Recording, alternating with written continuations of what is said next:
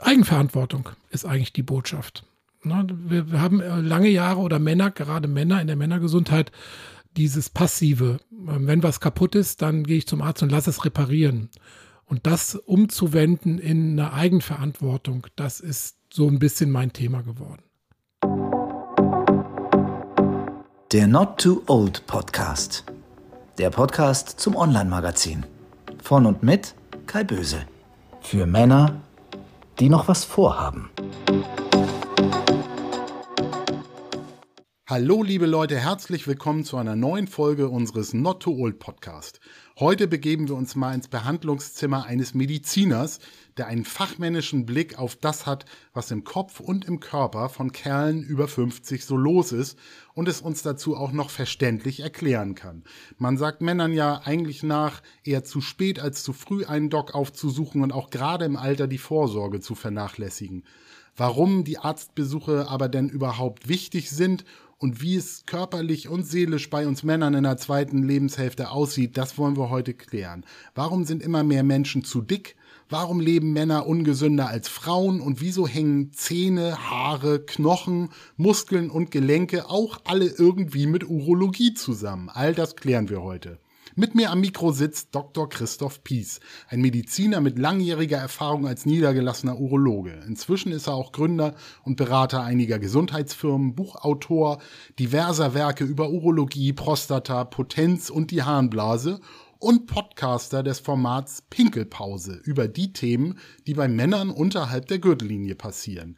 Somit verfügt er über geballte Kompetenz in allen uns Männer betreffenden Gesundheitsfragen und ich freue mich sehr auf unseren Austausch. Lieber Christoph, herzlich willkommen im Not Too Old Podcast und vielen Dank für deine Zeit. Hallo Kai, vielen, vielen Dank für die Einladung. Schön, dass ich hier sein darf.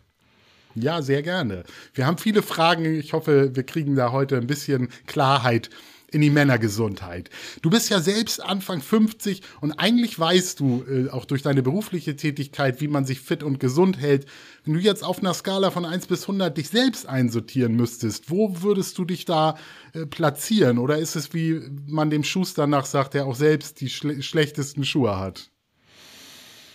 Hui, ähm, ich würde mal sagen, so bei 80 würde ich mich, ähm, würde mich also an das Pareto-Prinzip äh, halten. 80, 20, 80 Prozent ist gut, 20 Prozent ist verbesserungsbedürftig. Und es ist tatsächlich so ein bisschen wie mit dem Schuster und den Leisten. Ich habe manchmal so eine leichte Prostata-Reizung. Ich bin lange Jahre viel Fahrrad zur Praxis hin und zurück gefahren in Kälte und Nässe und hat mir da so eine chronische Prostata-Reizung ähm, zugezogen und dann ist gerade der Urologe derjenige, der sozusagen die, der Schuster, der die schlechtesten Leisten hat, genau. Ja, aber du hast ja auch in deinem Buch, in einem deiner Bücher schreibst du eben über diese Lebensphase bei Männern vom besten Alter. Würdest du das für dich so sagen? Siehst du dich im besten Alter? Ja, schon. Also wenn ich jetzt mal so zurückblicke, ähm, wenn ich meine, meine berufliche, gesundheitliche und äh, finanzielle äh, Laufbahn so ähm, zurückverfolge, würde ich sagen, jetzt ist tatsächlich eine richtig gute, eine richtig gute Zeit, die man auch wirklich genießen kann, finanziell abgesichert, sehr flexibel und Kinder sind aus dem Haus, neue Freiheiten tun sich auf, kann das machen, was mir Spaß macht. Also das ist schon, ja, ein tolles Alter. Hm. Du lebst ja schon relativ lange mit deiner Familie in Aachen, jetzt inzwischen eben ohne die Kinder. Ist das so ein ganz gutes Pflaster für die, für die zweite Lebenshälfte oder ähm, äh, steht da auch noch ein Fragezeichen dran? Ach ja, ich bin da nicht festgelegt. Ähm, man muss immer, immer da, wo man sich wohlfühlt, denke ich. Das ist sehr individuell, denke ich. Äh, die einen leben lieber auf dem Dorf, die anderen in einer mittelgroßen Stadt, dann die anderen in der Großstadt. Ich bin da nicht festgelegt, ähm, habe da kein, hm, ja, also wenn, wenn sich nochmal was anderes ergibt, wahrscheinlich schon, ja. Mhm. Wir versuchen ja heute so ein paar allgemeine Fragen zur Männergesundheit zu klären, aber spannend ist auch, dass du selbst quasi auch eine persönliche Geschichte erlebt hast, wo du sozusagen das Alter am eigenen Leib erfahren hast. Du hattest mit 47, glaube ich, einen, einen altersbedingten Hörsturz. Ähm, sag doch mal, was ist da passiert? Wie, wie hat sich das angekündigt und auch angefühlt und was hat das so mit dir gemacht? Ja, der war nicht altersbedingt, das muss man eigentlich korrigieren, der war sicherlich stressbedingt. Ne? Und das war mhm. eigentlich ähm, für mich gut, denn das war da der Weckruf, den ich brauchte in meinem Leben. Ähm, der, ne, ich war im Tunnel, ähm, beim Hamsterrad, habe nicht nach links und rechts geguckt, habe die Arbeit, die über einen hineinbrach, versucht zu bewältigen und ähm, dann kam halt dieses Ereignis, was für mich, ich sage immer, das war mein persönlicher Herzinfarkt, wobei natürlich ein Herzinfarkt organisch viel, viel schlimmer ist als so ein Hörsturz. Ein Hörsturz ist einfach eine vorübergehende, wahrscheinlich vorübergehende Minderdurchblutung des Innenohrs. Durch, bei mir durch Stress eindeutig bedingt, der auch sehr schnell dann wieder weggegangen ist. Aber es hat mich doch so in meinen Grundfesten erschüttert, dass ich dann alles überdacht habe und dann begonnen habe, mein Leben neu aufzustellen und äh, mich zu hinterfragen, ob ich das denn jetzt noch 20 Jahre, ich war wie gesagt 47, noch 20 Jahre so weitermachen möchte wie, wie bisher. Und da war die Antwort sehr schnell nein. Und wenn man, äh, wenn ich eine Frage mit Nein beantworte, dann suche ich sehr schnell nach Alternativen. Ja. Hm. Das heißt, zu der Zeit warst du noch niedergelassener Arzt mit eigener Praxis. Genau. Ähm, was, was hatte das dann für dich beruflich für Konsequenzen und, und in welchen Feldern bist du sozusagen heute jetzt aktiv? Hm. Ähm, wir sind ja als Mediziner in der glücklichen Lage, dass wir sehr viele Alternativen haben. Man muss die nur erkennen und zulassen. Ja, also ich war äh, mit 47 natürlich schon 17 Jahre, ähm, nee, 14 Jahre in der, in der eigenen Praxis und man hat dann, ist man so ein, eingefahren in, diesem, in dieser Routine, dass man sich eigentlich gar nichts anderes gedanklich mehr erlaubt. Ähm, ich hatte aber zu dem Zeitpunkt schon ein Buch veröffentlicht und ich habe gemerkt, mir macht das Spaß, auch Wissen anders zu vermitteln und ähm, habe dann ja nach Alternativen so ein bisschen gesucht, ein zweites Buch noch äh, geschrieben 2019 und äh, einen Podcast dann irgendwann gemacht und ähm, angefangen Zweitmeinungsgutachten zu machen, Online-Beratungen andere Felder einfach so ein bisschen für mich erschlossen und habe gemerkt, okay, da kannst du sehr schnell neue Standbeine aufbauen und habe dann den Mut zusammengenommen, ähm, einfach die, die Praxis an den Nagel zu hängen und ähm, hm. neue Wege zu gehen. Ist für Mediziner, wie gesagt, einfacher, als das wahrscheinlich in anderen Berufen ist, aber es geht immer weiter. Also ich bin da hm. sehr, sehr sanft gelandet nach dem Sturz.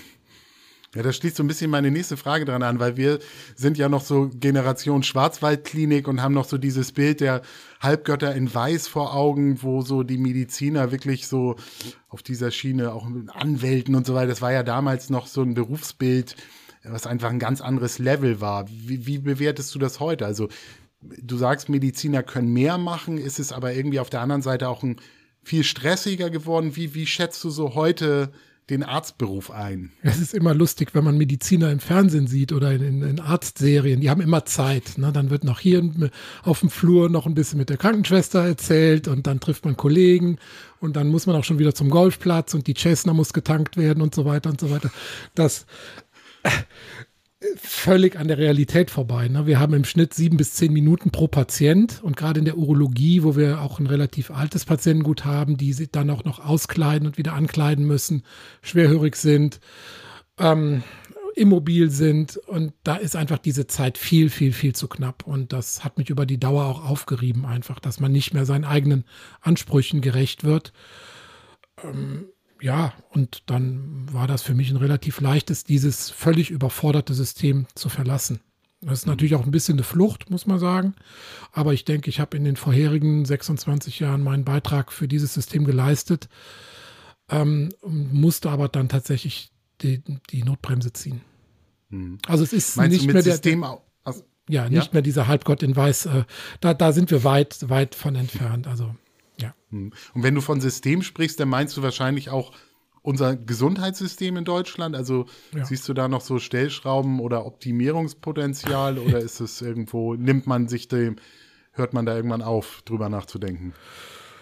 Ja, also jetzt bin ich natürlich nicht mehr so an der ersten, in der ersten Reihe und äh, ich sehe das natürlich, wo die, äh, wo die Defizite sind und die sind eindeutig die Zeit. Ne? Auf einen Facharzttermin wartest du auch bei einem Urologen deutschlandweit drei, vier Monate.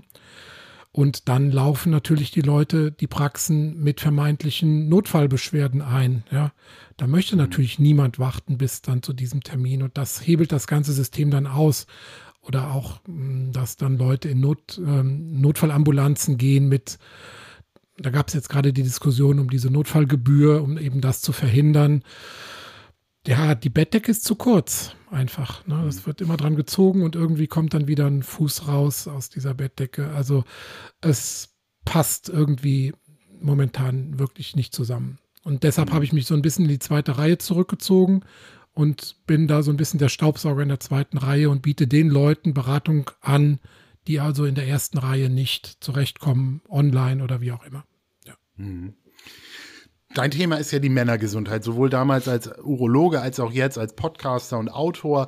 Und wir wollen jetzt noch nicht vorgreifen, weil wir natürlich noch einsteigen in das Thema, aber gibt es so eine, so eine Message oder eine Botschaft, die du eigentlich hinter jedem Buch, was du schreibst, irgendwie so vermitteln möchtest? Gibt es da eine Klammer, dass du irgendwo Männer zu irgendwas motivieren möchtest oder, oder ähm, aufschlauen möchtest? Also was ist so der, die, deine Motivation? Ich habe ja früher Ratgeber gehasst. Ne? Und jetzt bin ich selber fünf- oder sechsfacher Ratgeber-Autor, weil natürlich, wie du sagst, aufschlauen ähm, hat immer so was Besserwisserisches. Und äh, da möchte ich natürlich weit von weg sein. Aber was man schon vermitteln kann, ist, dass man alles eigentlich selbst in der Hand hat. Ne? So wie wir gerade gesprochen haben über die Gestaltung des, des Lebenslaufes. Da hat man viel mehr selbst in der Hand, als man sich das so zugesteht insgesamt viel mehr Flexibilität. Man kann seinen Wirkungskreis Kreis, äh, Grad tatsächlich enorm vergrößern.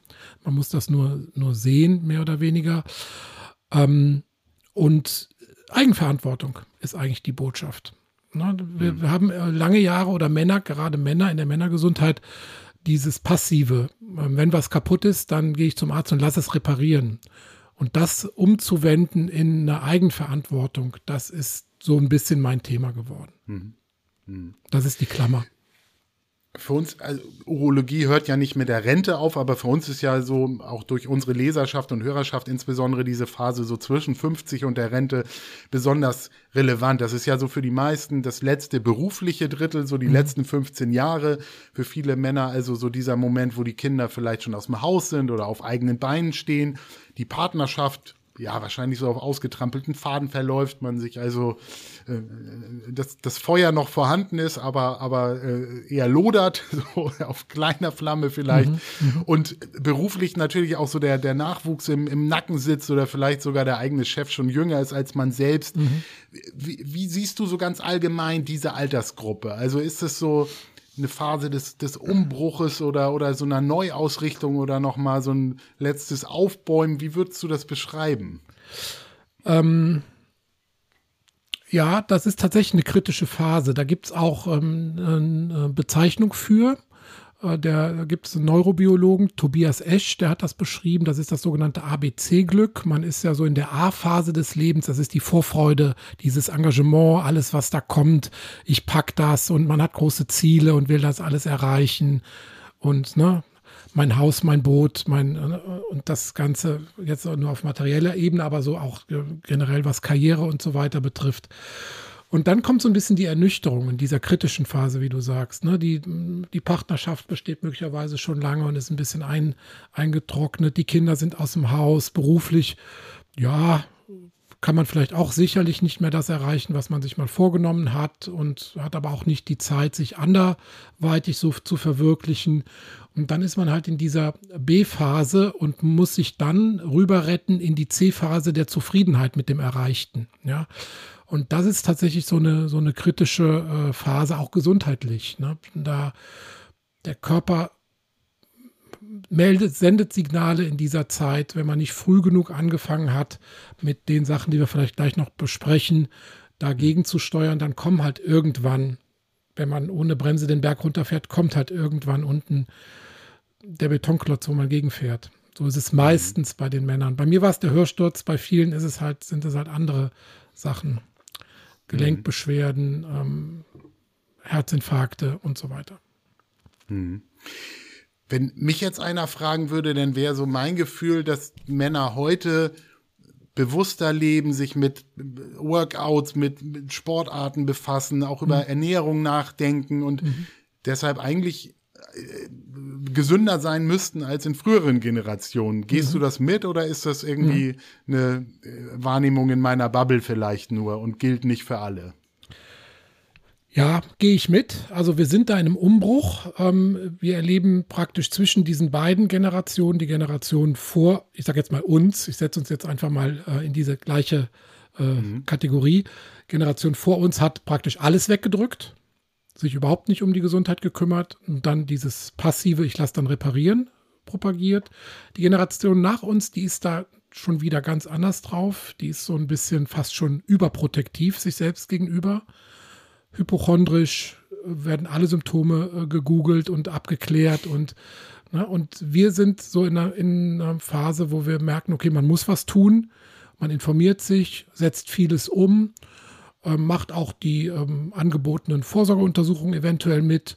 Ähm, ich glaube, dass, dass wir, wir stellen diesen Umbruch praktisch dar, den es da in der Männergesundheit hoffentlich, hoffentlich gibt. Mhm.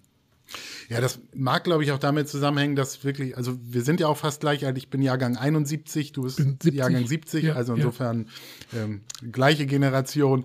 Äh, das, wir sind jetzt beide Anfang 50 und dann stellt man, glaube ich, fest, dass die Einschläge einfach näher kommen. Ne? Mhm. Man hat auf, auf dem äh, Abi-Treffen, wo man dann vielleicht zum 25-Jährigen oder 30-Jährigen hinkommt, merkt man, da, da fehlen Leute.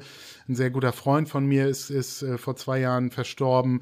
Ähm, also das Thema Herzinfarkt, Schlaganfall, aber auch Burnout, Trennung, Depression, mhm. das äh, betrifft einen selbst oder zumindest den, den Freundes- und Bekanntenkreis. Mhm. Und äh, ich glaube, das hattest du zu Anfang schon gesagt, was eigentlich du so als deine Mission siehst, den Männern klarzumachen, man kann diese Klippen irgendwie umschiffen, vielleicht auch präventiv, weil äh, immer erst dann zu handeln, wenn es irgendwo zwickt, ist natürlich dann oft auch zu spät. Ne? Ja. Einschränken muss man natürlich auf der Gegenseite sagen, die Anforderungen werden auch irgendwie höher, meinem Gefühl. Also die Anforderungen, die die Gesellschaft an den Mann mittleren Alters stellt, ähm, sind auch verhältnismäßig hoch und sich da zu positionieren, also sowohl gesellschaftlich als auch gesundheitlich, ist nicht so ganz einfach. Also es werden, man muss viele Rollen sozusagen gut erfüllen, um dann in diesem Gleichgewicht zu bleiben oder mit auch mit sich selbst im Reinen zu bleiben und nicht nur den Anforderungen von außen gerecht zu werden, sondern da wirklich mhm. bei sich zu bleiben. Aber das ist wahrscheinlich auch wieder unsere Generation, die noch so dieses Herbert Grönemeyer-Lied, mhm. wann ist ein Mann, ein Mann im Hinterkopf mhm. hat, das jetzt 40 Jahre alt. Mhm. Aber ich glaube, äh, so mit diesen sehr männlichen Attributen, dass man sich auch ein Stück weit äh, als Ernährer vielleicht versteht. Mhm. Also ich glaube, wir haben noch, unsere Generation ist vielleicht auch die letzte, die noch in diesem klassischen Rollenbild denkt.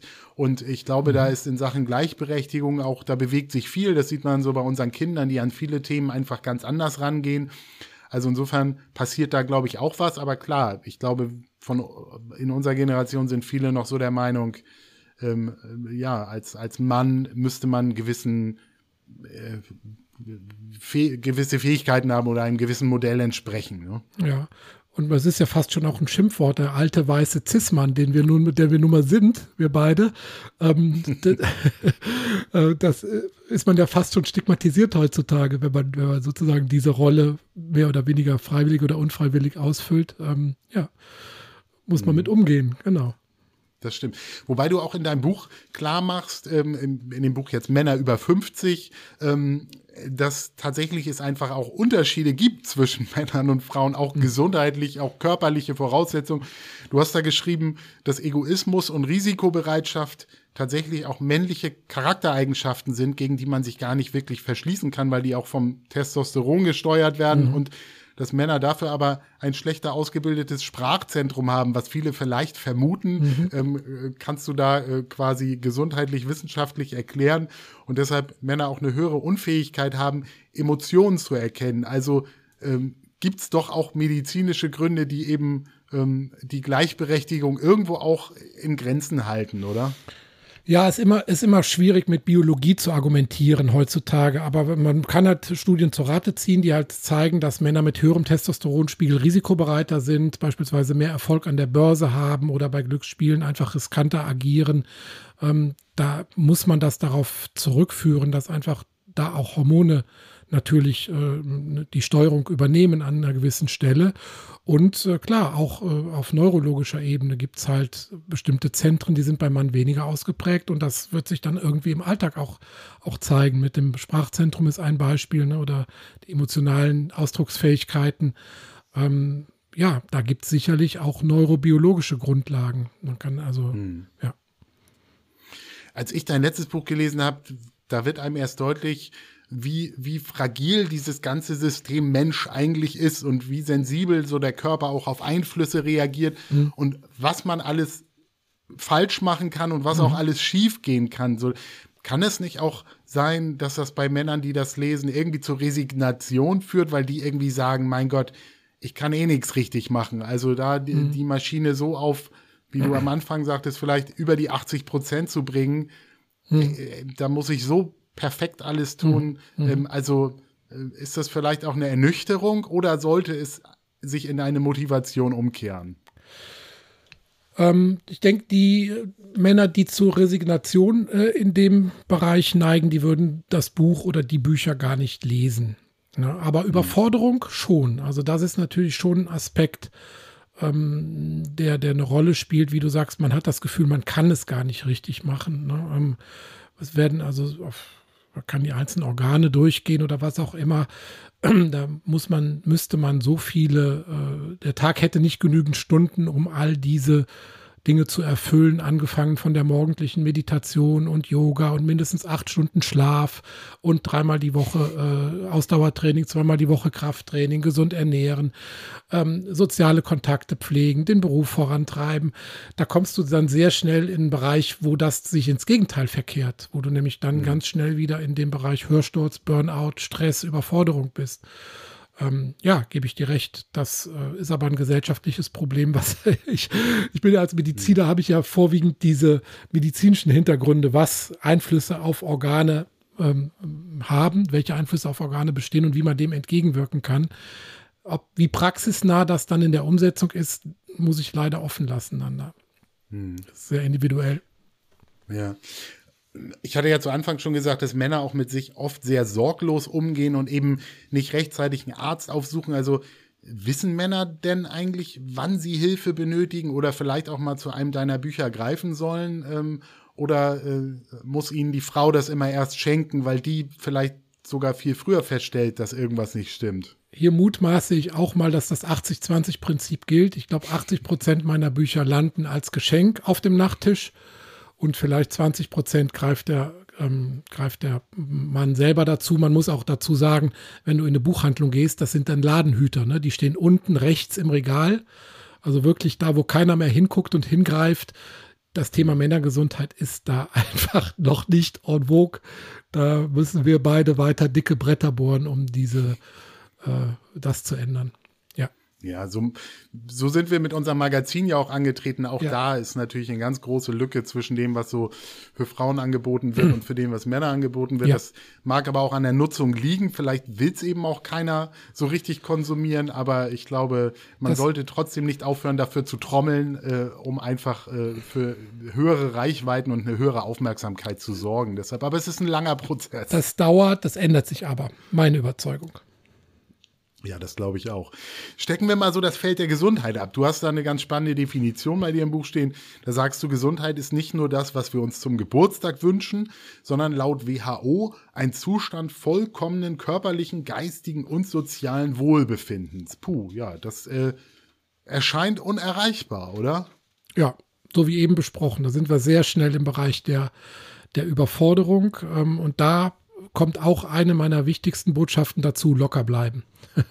mhm. ja, wenn, sobald die Verbissenheit dazu kommt, hat man eigentlich schon das Gegenteil ähm, erreicht. Man, man muss äh, das nach bestem Wissen und Gewissen in all diesen Bereichen körperlich, geistig, sozial ähm, machen und aber auch Defizite akzeptieren. Relativ mhm. einfach. Und recht schnell wird auch klar, also viele Sachen wissen wir ja auch, dass man weiß, mhm. was man eigentlich mhm. alles tun sollte. Äh, äh einiges blendet man aus, solange es nicht zwickt. Andere nehmen Sachen schon früher mhm. ernst, aber dass Gesundheit zu einem großen Maße vom eigenen Lebensstil abhängig ist, das ist, glaube ich, kein, kein Geheimnis. Ähm, ist es irgendwann, hat man irgendwann so ein Zenit erreicht, wo jede Optimierung eigentlich dann ins Leere läuft? Oder sollte man bis ins hohe Alter immer wieder hinterfragen, verbessern und auch Neues, Neues ausprobieren? Ja, das Zweite würde ich sagen, ne? denn das ist ja auch bewiesen, da gibt es auch gute Daten zu, dass gerade im hohen Alter Agilität, Aktivität, körperliche Aktivität, geistige Aktivität extrem gute e-, Effekte hat. Ja, auf, auf geistigen Zustand, auf körperliches Wohlbefinden, auf die gesamte Lebenserwartung. Jenseits der 85 ist sogar das tägliche einmalige Verlassen des Hauses oder der Wohnung mit einem Überlebensvorteil gegenüber den Leuten, die zu Hause hocken, verbunden. Also hm. da ist es nie zu spät für. Ne? Aber es gibt natürlich auch ganz extreme Beispiele. Da gibt zum Beispiel den Biohacker Dave Asprey, der hat da so ein Buch geschrieben, wo er wirklich alle ähm, Maßnahmen, die es gibt, um Alterungsprozesse zu stoppen, umzukehren, aufgelistet hat und propagiert damit, dass er 125 Jahre alt werden kann ohne Probleme. Das ist natürlich dann das, das äh, komplette Extrem, aber mit relativ einfachen Maßnahmen, ein paar Grundregeln kann man schon, ähm, ja, auch im hohen Alter sehr, sehr viel erreichen. Oder gerade da sind die Effekte besonders gut messbar. Hm. Und wir hatten das Thema Männer, Unterschiede Männer und Frauen schon angerissen. Auch da können Männer von Frauen lernen, denn in, in, in deinem Buch berichtest du, dass Frauen eigentlich in allen Aspekten irgendwie besser abschneiden. Mhm. Also die haben weniger Übergewicht, trinken weniger Alkohol, weniger Fastfood, essen weniger rohes Fleisch, konsumieren weniger Zucker, essen mehr Obst und Gemüse. Wie, wie kommt es, dass Männer da so schlechter diszipliniert sind oder, oder sich disziplinieren? Also ähm, gehen Männer da einfach sorgloser mit sich um oder ähm, gibt es da gar nicht so richtig eine, eine, eine Erklärung? Ja, das kann damit zusammenhängen, dass wir vielleicht auch so ein bisschen so sozialisiert sind. Es gibt ja die Klosterforschung, wo man ähm, dann mal Männer und Frauen, die praktisch unter komplett identischen Lebensbedingungen leben, äh, in der Lebenserwartung verglichen hat. Und da ist der Unterschied zwischen Mann und Frau nur noch ein Jahr. Während unter normalen, sagen wir mal, Alltagsbedingungen, wo halt der Mann seinen Fastfood isst und ähm, äh, mehr Alkohol und so weiter konsumiert, ähm, wächst dann diese oder geht diese Schere auf auf bis zu fünf Jahre zwischen Mann und Frau. Also warum das dieses Verhalten so unterschiedlich ist, das kann ich nicht wirklich begründen. Ich kann nur ähm, einfach ähm, sagen, was die einzelnen Maßnahmen, die wir ergreifen können, dann für Effekte haben. Ähm, was man weiß, ist, dass zum Beispiel Frauen vor den Wechseljahren eine sehr gute Schutzwirkung beispielsweise der Blutgefäße durch ihre Östrogene haben. Die haben einen sehr, sehr protektiven Effekt auf die Blutgefäße. Und ähm, da haben dadurch Frauen vor den Wechseljahren deutlich niedrigere Herzinfarktrate. Und dann nach den, nach den Wechseljahren geht der Hormonspiegel sehr stark runter und die Herzinfarktrate der Frauen gleicht sich dann etwa der der Männer an. Also es sind auch da wieder biologische Faktoren, die mitspielen und den Teil des Schutzes der Frau ausmachen. Ähm, ja, und vielleicht spielt auch Testosteron als Risikoimpulsgeber auch eine Rolle beim Mann, warum mhm. das Verhalten so ist. Mhm. Wir reden jetzt viel so über körperliche ähm, Aspekte ähm, und äh, da hast du auch mal gesagt, so Männer akzeptieren eigentlich dieses Wort krank immer erst dann, wenn auch wenn es eine körperliche Erkrankung gibt, also wenn es etwas zu reparieren gibt, was mhm. auch irgendwie sichtbar oder spürbar ist. Ja. Ähm, was ist mit diesen ganzen Dingen, die sich in der Psyche abspielen? Ist, sind diese Kopfkrankheiten für männliche Vertreter immer noch ein Tabuthema, weil die ja auch durch das Zusammenspiel ursächlich sein können. Also betrachtest du da immer auch das Ganze oder, oder haben da Männer eigentlich auch einen Nachholbedarf? Eindeutig ja. Also es ist genau so, du hast die Antwort im Prinzip schon gegeben. Männer, für Männer ist eine Krankheit das, was man sehen kann, was man im Röntgen sehen kann, was man im Blut sehen kann, dann ist man krank. Und die psychischen Erkrankungen sind weit unterdiagnostiziert. Depressionen und so weiter. Die Suizidrate bei Männern ist wesentlich höher als bei Frauen. Wir sind da wirklich unterdiagnostiziert. Wir drücken es halt so lange weg und holen dann die Pistole aus dem Schrank, jetzt mal ganz platt gesagt. Aber ähm, ich möchte nicht oder ich wehre mich so ein bisschen dagegen, diese Klischees durch ständiges Wiederholen in, in der Öffentlichkeit zu verfestigen, sondern ähm, ich kann nur motivieren, sich da auch frühzeitig mit auseinanderzusetzen. Also ich hätte auch von mir so in meinen 30ern nicht gedacht, dass ich dann später, ne, nach meinem Hörsturz, mich dann so mit diesen Hintergründen auseinandersetze, sondern ich hätte das wahrscheinlich in dem Alter mit einer durchblutungsfördernden Medikation behandeln lassen und eine Woche später so weitergemacht wie vorher. So, Punkt. Mhm. Ähm, und ich kann einfach nur dazu animieren, sich mit seinen psychischen Problemen auch auseinanderzusetzen. Ja. Mhm. Du beschreibst auch im Buch, dass es eben Prozesse im Körper gibt und auch viele Einflussfaktoren, die quasi von uns selbst abhängen, die sich aber auch im, im, mit zunehmendem Alter ähm, verändern. Und ähm, alle kennen, glaube ich, die Wechseljahre der Frau, weil mhm. das ja auch ein, eine, eine äh, quasi Veränderung im Körper äh, mit sich zieht. Du sprichst auch von den, von den männlichen Wechseljahren. Mhm. Was, was steckt da hinter, ohne jetzt zu medizinisch einzutauchen? Kann ich, äh, aber äh, beschreib uns das gerne. Kann ich dir gerne sagen, die gibt es nicht. Im, Hormon, Im hormonellen Sinne gibt es die nicht. Da muss man einfach ganz ehrlich sein. Ähm, es gibt diese U-Kurve des Glücks, das wir, was wir eben besprochen haben, dass also der, mhm. der, das Glücksgefühl im mittleren Lebensalter am niedrigsten ist und dann wieder eher zunimmt. Das ist also in der Psychologie als die U-Kurve des Glücks beschrieben. Äh, rein organisch ähm, gibt es die männlichen Wechseljahre, wie, die, wie es die bei der Frau gibt, nicht. Da gibt es auch so ein schönes Zitat, die Frau fällt von der Klippe in den Abgrund, hormonell gesehen, der Mann rollt ganz langsam die Klippe runter. Und so ist es. Ne? Man, man nimmt also statistisch 0,5 bis 1 Prozent äh, weniger Testosteron wird produziert pro Jahr, pro Lebensjahr und es nimmt also mehr so linear ab und es ist auch noch individuell sehr unterschiedlich. Das heißt, diese lineare Abnahme hat auch eine relativ weite Streuung und deshalb kann man nicht wirklich medizinisch von den Wechseljahren des Mannes sprechen, aber von, ähm, sagen wir mal, kontinuierlichen Abnahme vieler Körperfunktionen schon. Und es sind halt die kritischen Jahre, ne? im Zusammenhang mit dem, was wir eben besprochen haben mit der Psyche. Dann kommt dieses lineare Abnahme der Körperfunktionen und dadurch wird das eine ganz besonders kritische Lebensphase. Hm.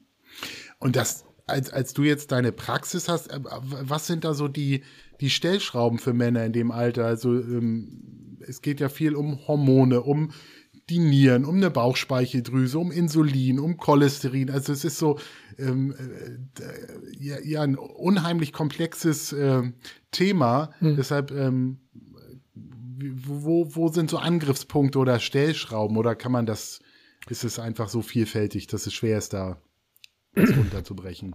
Nee, gibt es ganz viele Stellschrauben, aber man darf es auch nicht zu kompliziert machen. Also mit einer, mhm. mit einer ähm, gesunden Lebensweise kann man die meisten hormonellen Prozesse, die du gerade genannt du hast ja vorwiegend die ähm, hormonproduzierenden Drüsen genannt. Das sind ja beim Mann die Hoden, dann noch die, die Bauchspeicheldrüse, wo das Insulin und andere Hormone produziert werden und die Nebennieren. Und da kann man halt schon mit einer gesunden Lebensweise kein Übergewicht, äh, äh Fett, fettarme Ernährung ähm, sehr gut darauf Einfluss äh, nehmen. Ähm, mhm. Ja, und dadurch es ist so, gibt so, so ein bisschen beim Testosteron die Diskussion, ist Testosteron jetzt sozusagen der Grund, warum man altert, weil es einfach zurückgeht, oder ist es nur ein Spiegel des allgemeinen Lebensstils? Ja, also sozusagen das Fieberthermometer, wo stehen wir gerade hormonell? Mhm. Ähm, ich glaube eher, dass es B ist. Also ich glaube eher, dass der Testosteron, der abfallende Testosteronspiegel nicht die Ursache mancher Beschwerden ist, sondern man am niedrigen Testosteronspiegel die Lebensweise der letzten Jahre ziemlich gut ablesen kann. Hm. Deshalb kommen auch viele Männer mit dem relativ einfachen Wunsch zu mir und sagen, ähm, gib mir Testosteron, dann wird alles wieder gut. Und so einfach ist es dann halt eben doch nicht. Ne? Also man muss hm. schon gucken, dass man diese Hormonkaskade von vorne wieder in Ordnung bringt. Nicht einfach nur den Fahrradreifen wieder aufpumpt, aber nicht nach dem Loch sucht. Hm. Und du bezeichnest im Buch, stellst du auch ähm, fest, dass äh, quasi der Prozess der Alterung mit dem Entstehen chronischer Krankheiten hm. quasi einherläuft. Also auch da ähm, ich glaube, als junger Mensch nimmt man vieles nicht ernst, weil man auch so diese mhm. direkte Bedrohung nicht äh, ähm, wahrnimmt und später stellt man dann fest, dass Sachen auch nicht so leicht wieder weggehen. Mhm. Also ist da, da ist schon ein Zusammenhang, ne? Ja, da habe ich natürlich auch beim, beim, ich bin ja Urologe. Jetzt müssen wir mal so ein hm. bisschen alles runterbrechen. Das klingt immer so hochwissenschaftlich. Ich bin ja nur Urologe. Wir sind ja die Klempner des Harntrakts äh, im Prinzip. Ähm, und dass dieses Kapitel über die Alterung habe ich tatsächlich auch selber sehr, sehr viel gelernt, ne? welche Alterungsprozesse auf den Körper einwirken und ähm, mhm. dass wir einfach, viele Männer sagen, ja, das habe ich von meinem Vater geerbt, von meinem Opa geerbt, ne, das und das. Ich kann da selber nichts machen. Neulich hat sogar einer gesagt, ich bin Raucher, weil das habe ich von meiner Mutter geerbt, ja.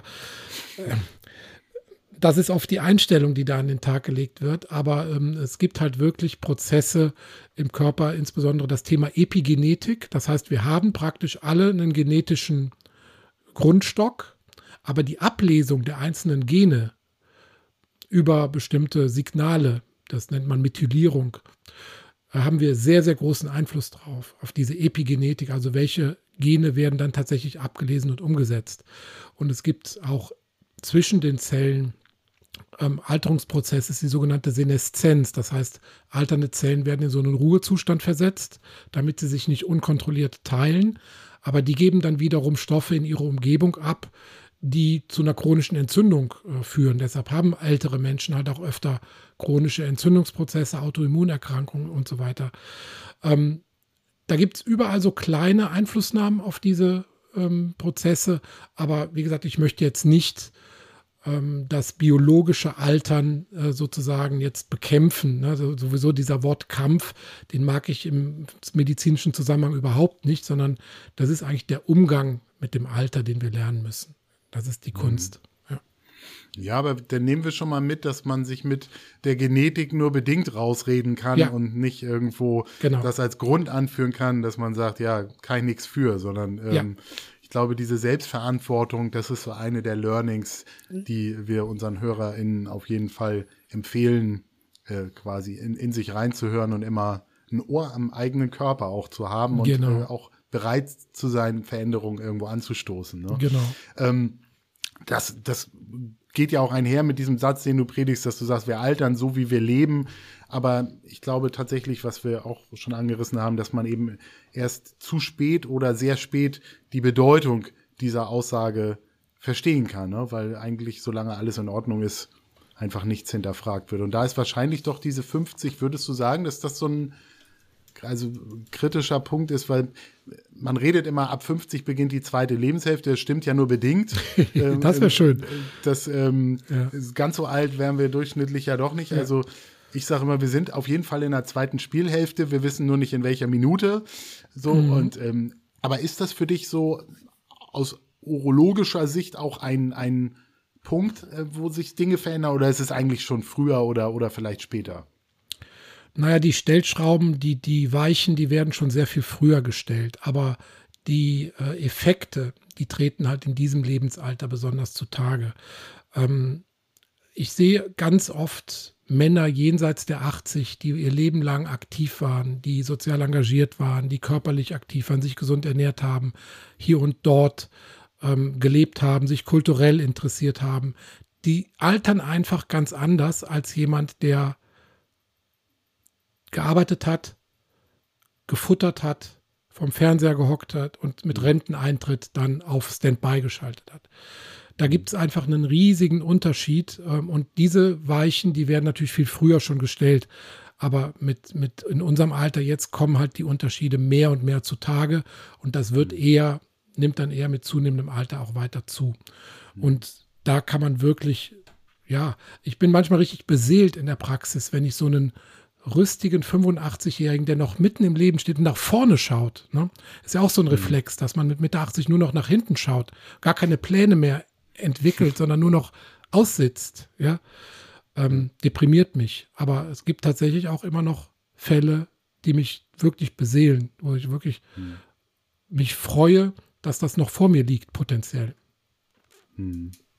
Aber ist es nicht so, wenn du jetzt auch Patienten sagst, optimiert eure Ernährung, hört mit dem Rauchen auf, trinkt nicht so viel, dass viele gerade Männer so das Gefühl haben, du willst ihnen alles verbieten, was Spaß macht und äh, diesen Verzicht zu üben, äh, sind ja viele auch nicht bereit. Es gibt ja die, die auch die, die atmen durch irgendein Loch im Hals und rauchen aber trotzdem vorm Krankenhaus, weil sie sagen, ja, das, da will ich jetzt nicht drauf verzichten. Also verzweifelt man da manchmal auch an der mangelnden Bereitschaft, äh, Ding, Dinge einfach zu verändern? Oder, oder ist, ist das, äh, stumpft man da auch ein Stück weit ab? Ich habe mir da, äh, ich bin da kein Messias. Ich habe mir da jede, jedes Predigen abgewöhnt. Ich informiere. Ähm, ich zeige die Zusammenhänge auf und dann muss jeder für sich selbst entscheiden, ob und wie er das umsetzt. Aber ich bin da kein, kein Botschafter und äh, habe mir da jegliches Predigertum abgewöhnt.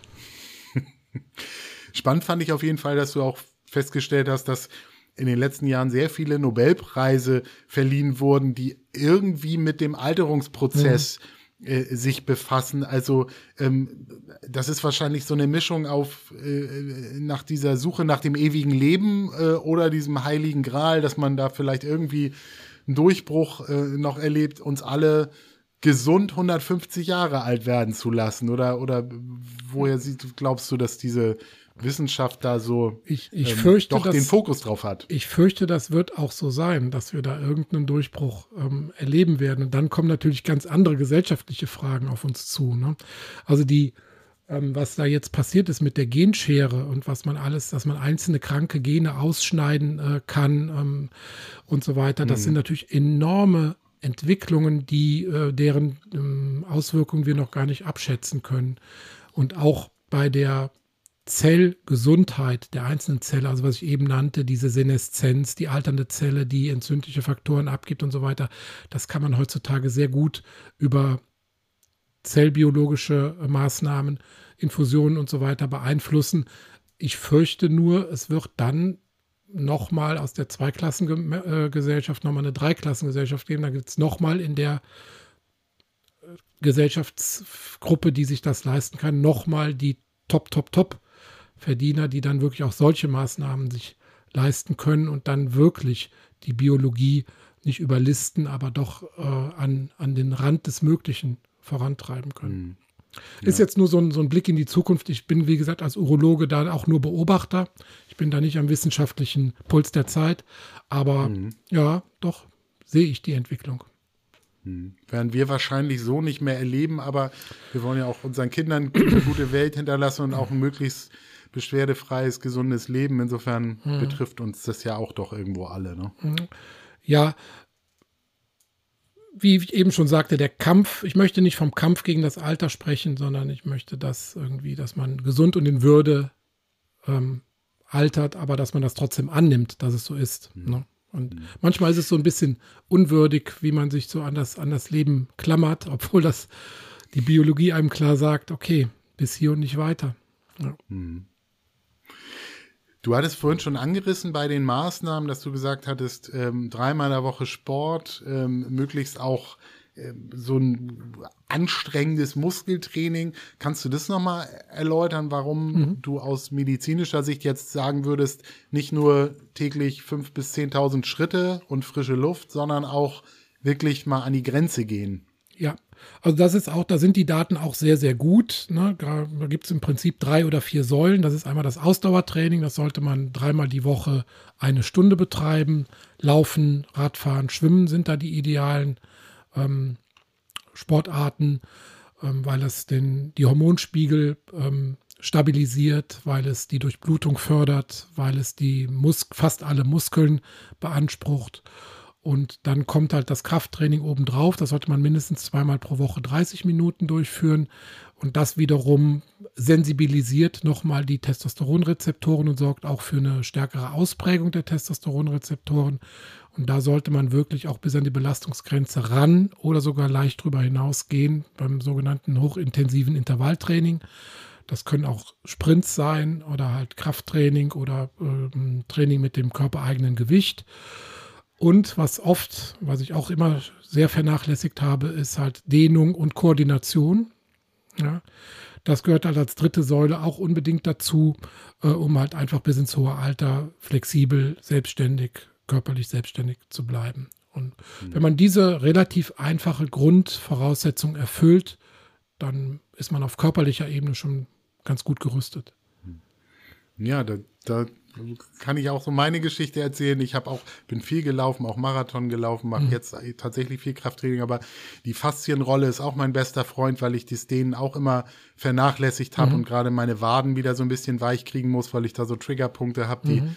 mir das Laufen fast unmöglich machen. Aber deshalb bin ich auch mit dem Rudergerät und dem Fahrrad Ergometer im Moment äh, unterwegs. Also ja. insofern äh, kann ich da zustimmend ich, nicken bei dem, was du ich sagst. Ich kann noch einen draufsetzen. Ich bin auch Marathon gelaufen, viele Marathons und habe nie gedehnt und konnte dann am Ende keinen Schneidersitz mehr machen. So waren meine Muskeln verkürzt einfach. Ich konnte nicht mal ja. mehr im Schneidersitz sitzen. Also extrem dumm. Ja. Ja, das stimmt. ja. Aber es hat einem auch keiner gesagt. Oder ja. man hat sich damals da ist das noch Passive nicht Es gab muss ja das Internet doch, noch nicht. Muss man mir doch sagen, genau. ja. Podcasts gab auch noch nicht. Ja. Du hast auch gesagt, also als Urologe geht es natürlich auch um Sex und Erektion. Wir hatten ja schon mal einen Podcast ähm, zum Thema erektile Dysfunktion, ähm, wo wir das sehr intensiv besprochen haben, weil das eben auch mit dem Alter ja zu tun hat. Aber ähm, bei dir wird auch klar, dass das eben nicht nur für das Glücksgefühl und äh, das Wohlbefinden wichtig ist, sondern auch für die Gesundheit. Das stimmt, oder? Ja, ihr hattet die Laura Wiemer, glaube ich, hier zu Gast, ne, von Kranus äh, Edera. Das ist ja genau. eine App, die, äh, die auf äh, fünf Säulen basiert, ähm, wie man halt über Lebensstilmodifikationen die Potenz erhalten kann. Da habe ich das Buch zur App geschrieben, können wir vielleicht auch in den Shownotes mhm. nochmal verlinken, klar, Potenz auf Rezept. Und ja, da wird halt, da habe ich einfach mal so ein bisschen recherchiert, was ähm, bewiesen ist und was nicht. Und ähm, Sex, also die sexuelle Funktion zu erhalten, ist das eine, aber Sex selbst ist auch auf vielen Ebenen einfach auf hormoneller Ebene.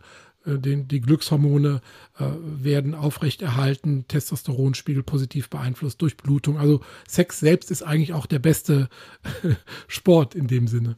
Kann ich nur mhm. motivieren.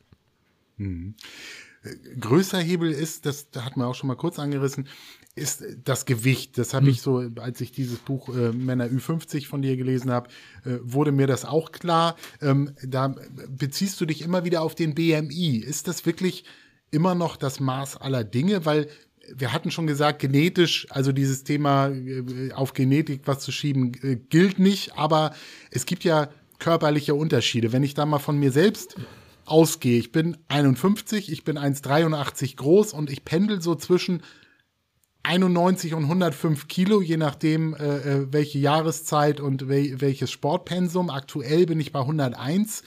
Das ist ein BMI von 30,2. So, nun fühle ich mich nicht übergewichtig und sehe auch nicht so aus. Also das wird mir so bestätigt, dass ich eigentlich fast noch so ganz sportlich daherkomme. Ähm, wenn du jetzt sagst, ich müsste eigentlich ein BMI von 25 unterschreiten, das ist so das, was du in dem Buch stehen hast, da müsste ich 83 Kilo wiegen. Das, dafür müsste ich mir ein Bein abhacken. Also ich glaube, da, da war ich zuletzt als Teenager. Ich habe so das mhm. Gefühl, unter 90 kann ich nicht kommen. Also mhm.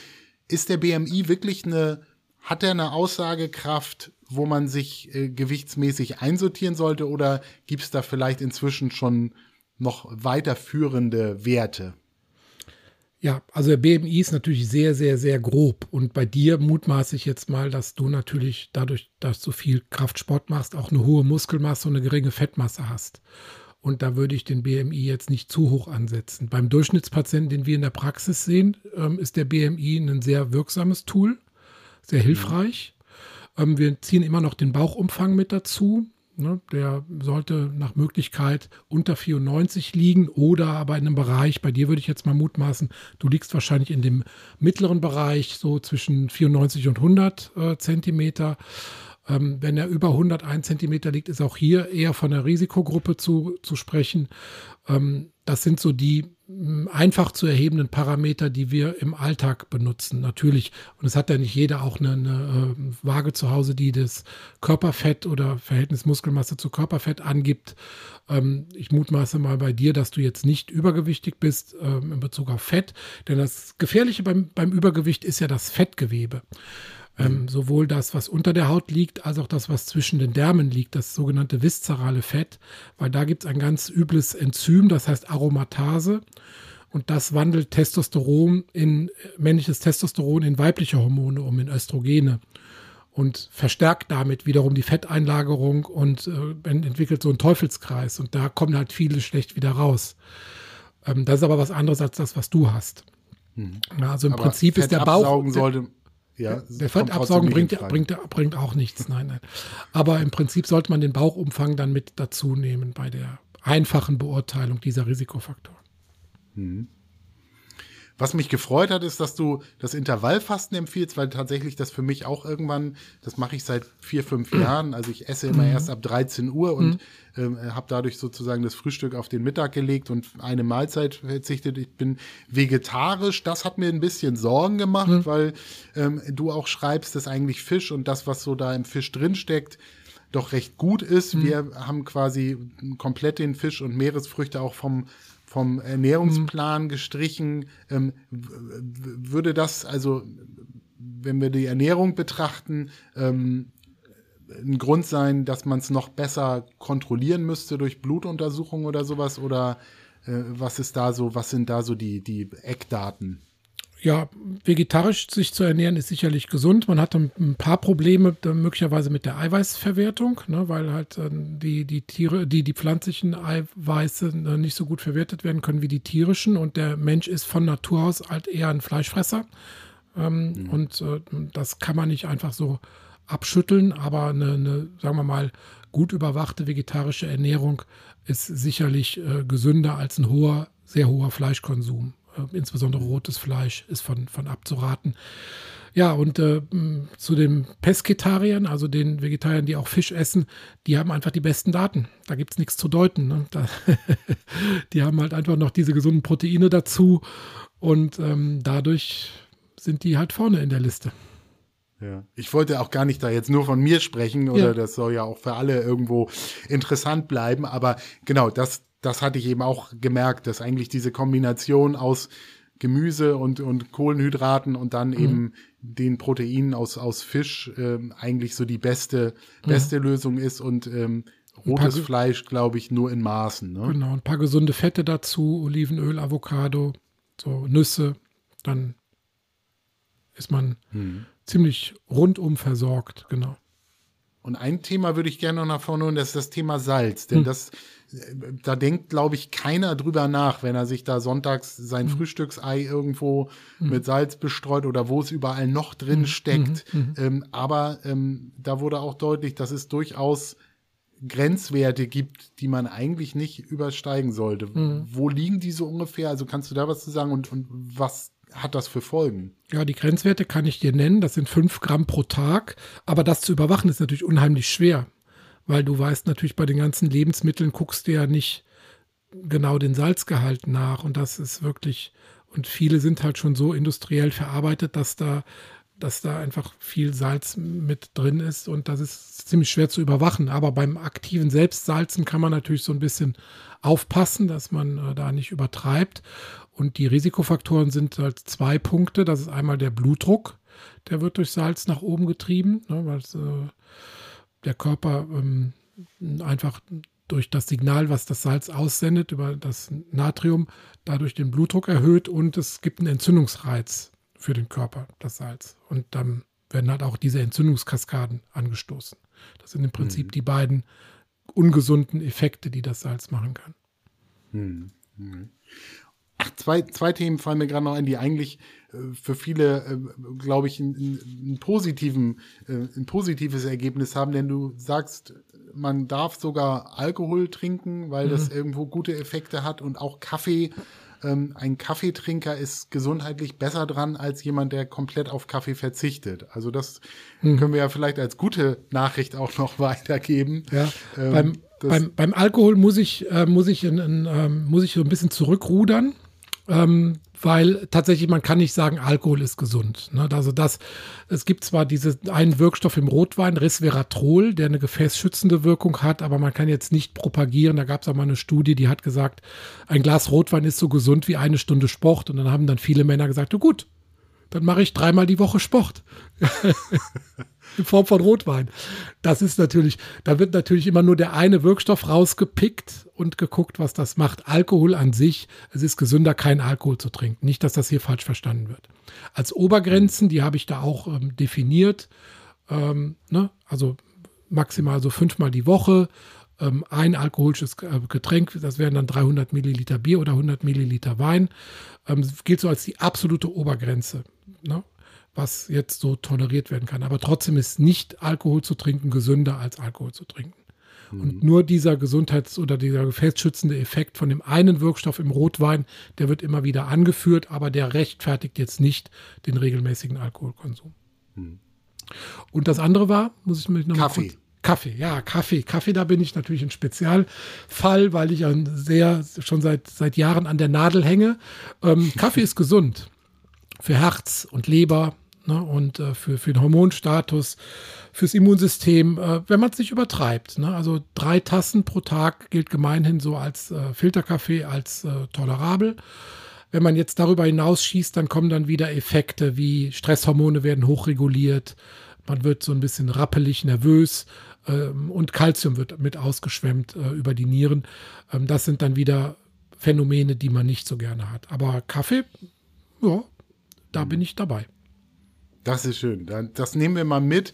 Es geht ja heute auch nicht darum, dass wir jetzt hier eine medizinische Beratung machen, sondern einfach so ein paar Themen anreißen. Wie gesagt, wer, wer sich für, für tiefer damit befassen möchte, dem verlinken wir deine Bücher in den Shownotes, den empfehlen wir deinen Podcast Pinkelpause, äh, wo mhm. ihr ähm, jetzt, glaube ich, alle zwei Wochen ähm, spannende Themen aufbereitet, äh, auch humorvoll Sachen angeht. Und äh, damit funktioniert es bei Männern ja auch immer ziemlich gut. Also ich glaube, wir sollten nicht müde werden, immer wieder zu sagen, bewegt euch, macht Sport, geht an die frische Luft, tankt ein bisschen Sonne. Das ist auch für die für Vitamin D wichtig. Achtet auf die Ernährung, haltet euren Bauchumfang im Zaum. Also ich glaube, ähm, äh, viele können es vielleicht schon nicht mehr hören, weil man so das Gefühl hat, ja, mhm. das, das wird mir jeden Tag signalisiert, mhm. aber trotzdem gibt es ja einen Grund, dass man so dafür trommelt, weil das nun mal einfach die Faktoren sind, auf die es ankommt. Ne? Deshalb genau. ähm, kann ich da äh, deine, deine Werke auf jeden Fall empfehlen, weil man doch viele Aha-Momente hat und einem vieles auch nochmal erklärt wird, warum äh, das so wichtig ist. Und wichtig, locker bleiben. Ja, das sagtest du eingangs auch schon. Also ähm, locker bleiben und äh, Krankheiten kommen, die werden kommen, da muss man dann mit umgehen. Ähm, manches muss man auch schicksalhaft hinnehmen. Ja, das ist die große Kunst im Leben. ja. Lieber Christoph, vielen Dank für die wertvollen Hinweise. Wenn wir das jetzt zum Ende nochmal so zusammenfassen, dann, dann würde ich da auch aus deinem Buch noch so ein paar Stellschrauben mir nochmal ziehen. Vielleicht kannst du das nochmal kurz ähm, dann jeweils erklären, was, was da so hintersteckt du hattest schon gesagt, locker bleiben, das ist so dieser Punkt meiner persönlichen Einstellung. Ne, was, wie, wie sollte ich das, das äh, mir im Kopf zurechtlegen? Mhm. Oder, oder ist es so mein, mein Alltag? Wie, was, was ist, äh, meinst du mit persönlicher Einstellung? Persönliche Einstellung meine ich tatsächlich, ja, dass man manche Sachen auch mit Humor nimmt. Ne? Dass man also nicht alles so bierernst nimmt, dass man locker bleibt und dass man ähm, dem Leben irgendeine Struktur gibt, mit Mut zur Lücke, aber trotzdem einen Rahmen vorgibt, in dem man sich äh, bewegt, äh, nicht zu viel will. Ne, das ist auch so eine Tendenz, die ich oft bei mir sehe. Ne, man äh, den Kopf voller Ideen und in der Umsetzung verha verhaspelt man sich dann und äh, reibt sich auf. Das ist auch ein wichtiger Faktor, ähm, der, der dann Richtung Burnout führt.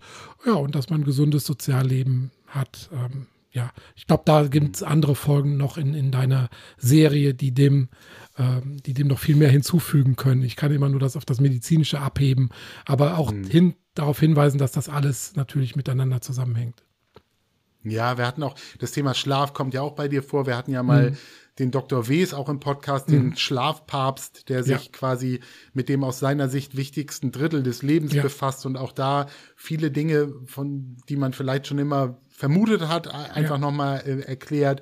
Ich glaube, hinter allem steckt so diese Bereitschaft, etwas anzugehen und äh, das beschreibst du ja auch so mit Motivation, dass man die Komfortzone verlässt. Das ist ja auch so ein bisschen unser Credo bei Not to All, dass man eben sagt, wir sind halt nicht so alt, Dinge anders zu machen, Dinge zu hinterfragen, äh, Dinge aus einer anderen Perspektive zu betrachten und uns auch äh, vielleicht mit dem einen oder anderen guten Ratschlag einmal helfen zu lassen. Und da haben wir gelernt, Männer mögen weniger einen erhobenen Zeigefinger und mhm. jemand, der sagt, du, du, du, mach das mal anders, sondern so eine Bande, dass man einfach sagt, guck mal hier, so vielleicht, oder guck mal, was der gemacht hat, was das für Effekte hatte. Ich glaube, da ähm, fährt man immer besser mit und ich glaube, so gehst du deine Themen ja auch an, dass du genau. und kleine Erfolge kein Oberlehrer bist, sondern ein ja ein freundlicher Berater, genau. freundschaftlicher Berater. Und oder? kleine Erfolge feiern. Also oft reicht es einfach nur, wenn man so den Weg vorgibt und sagt, guck mal, das können wir alles machen, hier liegen die Möglichkeiten und dann ähm, im Rahmen der Kontrolluntersuchungen dann schon die kleinen Erfolge sieht und die dann auch hervorhebt und feiert ne? und nicht sieht, was alles noch an Wegstrecke und Mühe, Mühen vor einem liegt, sondern auch schon das Erreichte so ein bisschen feiert. Ja, das glaube ich auch. Also es fängt mit der Erkenntnis an, dass Gesundheit nicht zu uns kommt, sondern dass wir sie uns auch ein Stück weit erarbeiten müssen, dass es auch im Alter wahrscheinlich wirklich äh, äh nicht mhm. einfacher wird, aber mhm. dass man ähm, positiv bleiben sollte dabei.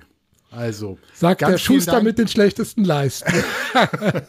ja, okay. Ja, das stimmt. Aber es hat uns sehr gefreut, dass du einfach ein bisschen aus dem Nähkästchen geplaudert hast. Ähm, ich hoffe, dass da das eine oder andere hängen bleibt. Wie gesagt, man kann das alles vertiefen äh, ähm, und ähm, da stellen wir alle, alle Sachen vor, dass man da irgendwie tiefer eintauchen kann und äh, Deshalb ähm, wünschen wir euch, lieben Hörer, in, äh, eine schöne und eine gesunde Zeit. Nehmt eure Gesundheit ernst, hört auf euren Körper, sucht euch Hilfe, wenn ihr das Gefühl habt, ihr steckt da irgendwo in der Sackgasse mit dem Kopf oder mit dem Körper oder mit was auch immer. Äh, wir haben euch, glaube ich, genug Möglichkeiten aufgezeigt, wo es Hilfe gibt. Und auf diesem Kanal gibt es weiterhin spannende Themen für Männer in der zweiten Lebenshälfte. Passt auf euch auf, bleibt gesund, abonniert den Podcast, hinterlasst gerne Bewertung, gebt uns Feedback.